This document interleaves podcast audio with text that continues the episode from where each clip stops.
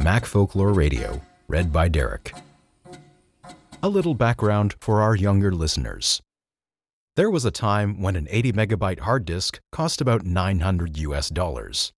This episode refers to Disk Doubler, a utility that allowed you to pack more data onto a disk than you would normally be able to by using very fast routines to compress and decompress files on the fly. It was a huge boon back in the day. Not only was it cheaper than buying an additional hard disk, but it was your only choice on the PowerBook 100 series, as 2.5 inch SCSI drives took a few years to break the 80 megabyte barrier. A little background for our older listeners Disk Doubler was software. This is not about that kind of disk doubler. Macworld Magazine, December 1993. Wise Guy by Guy Kawasaki. Defying Gravity How to Succeed by Really Trying. One thing that makes my blood boil about the Macintosh software market today is that big companies like Claris, Symantec, and Central Point Software are telling the proverbial two guys in a garage that it's too late to start a company. This drives me crazy because it stifles the creative, can do spirit of Macintosh. I know from recent experience that two people in a garage can still make history. Getting into the market. On October 30th, 1989, Terry Morse and a few fellow employees from Mansfield Systems went out to lunch to celebrate his birthday. Unfortunately, he had to pay for his own lunch because that morning the company announced that it would be closing down. Its venture capitalists had grown tired of pouring money into the company. Lesson 1 Never eat out on the day your company goes broke. Morse and fellow employee Lloyd Chambers found themselves unemployed and out of money. Between the two of them, they had $12,000 from Morse's 401k plan and a short stack of Chambers credit cards so it made perfect Macintosh sense to start a company. Morse & Chambers' first product was Partner, a precursor to the publish and subscribe technology that you still never see anyone using. Morse & Chambers shipped version 1.0 of Partner six weeks after Mansfield went under.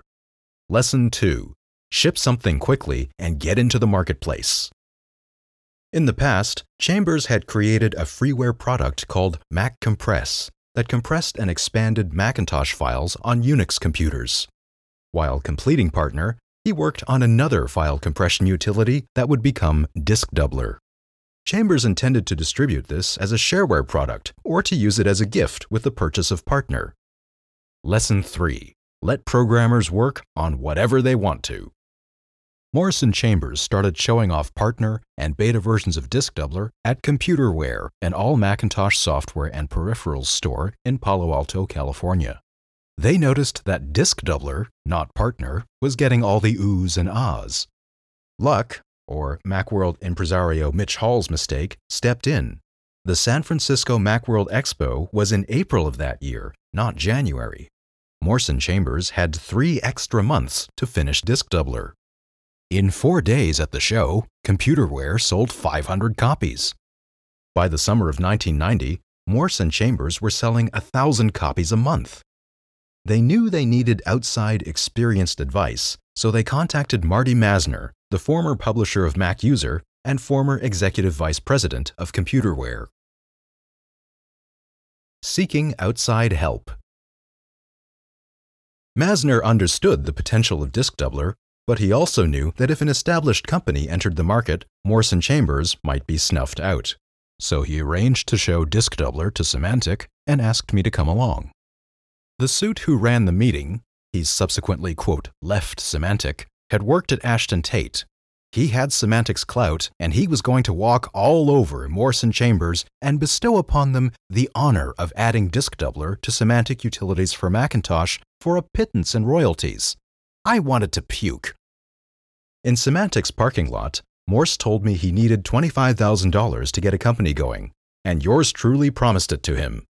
Salient Software incorporated in June 1990 with $50,000 of capital from myself, Marty, and Salient's law firm. Lesson 4 Ask and you shall receive, if you have a great product.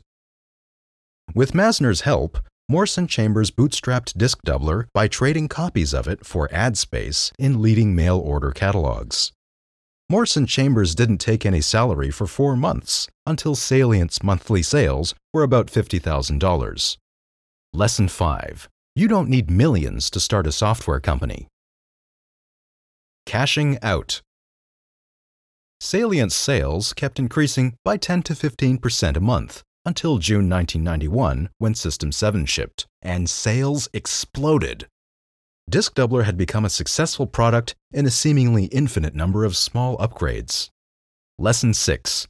Constantly enhance your product. Don't believe the quantum leap upgrade theories. By the end of 1991, Salient was selling $2 million of product a year. In June 1992, Salient had amassed year to date sales of $3.5 million, and Masner worked out a deal to sell Salient to fifth generation systems for a price I cannot disclose.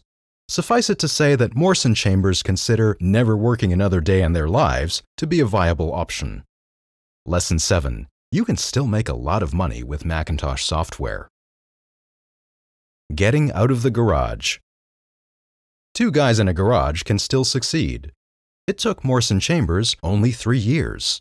They weren't intimidated by bozos who work for large companies and who have never started a company, but are willing to tell you why you can't. They created a product that was simple, easy to explain, and did a few things well. If you believe in yourself and work your ass off, you can defy gravity too, and you can take this to the bank. Guy Kawasaki's views are his own and only sporadically represent those of Macworld.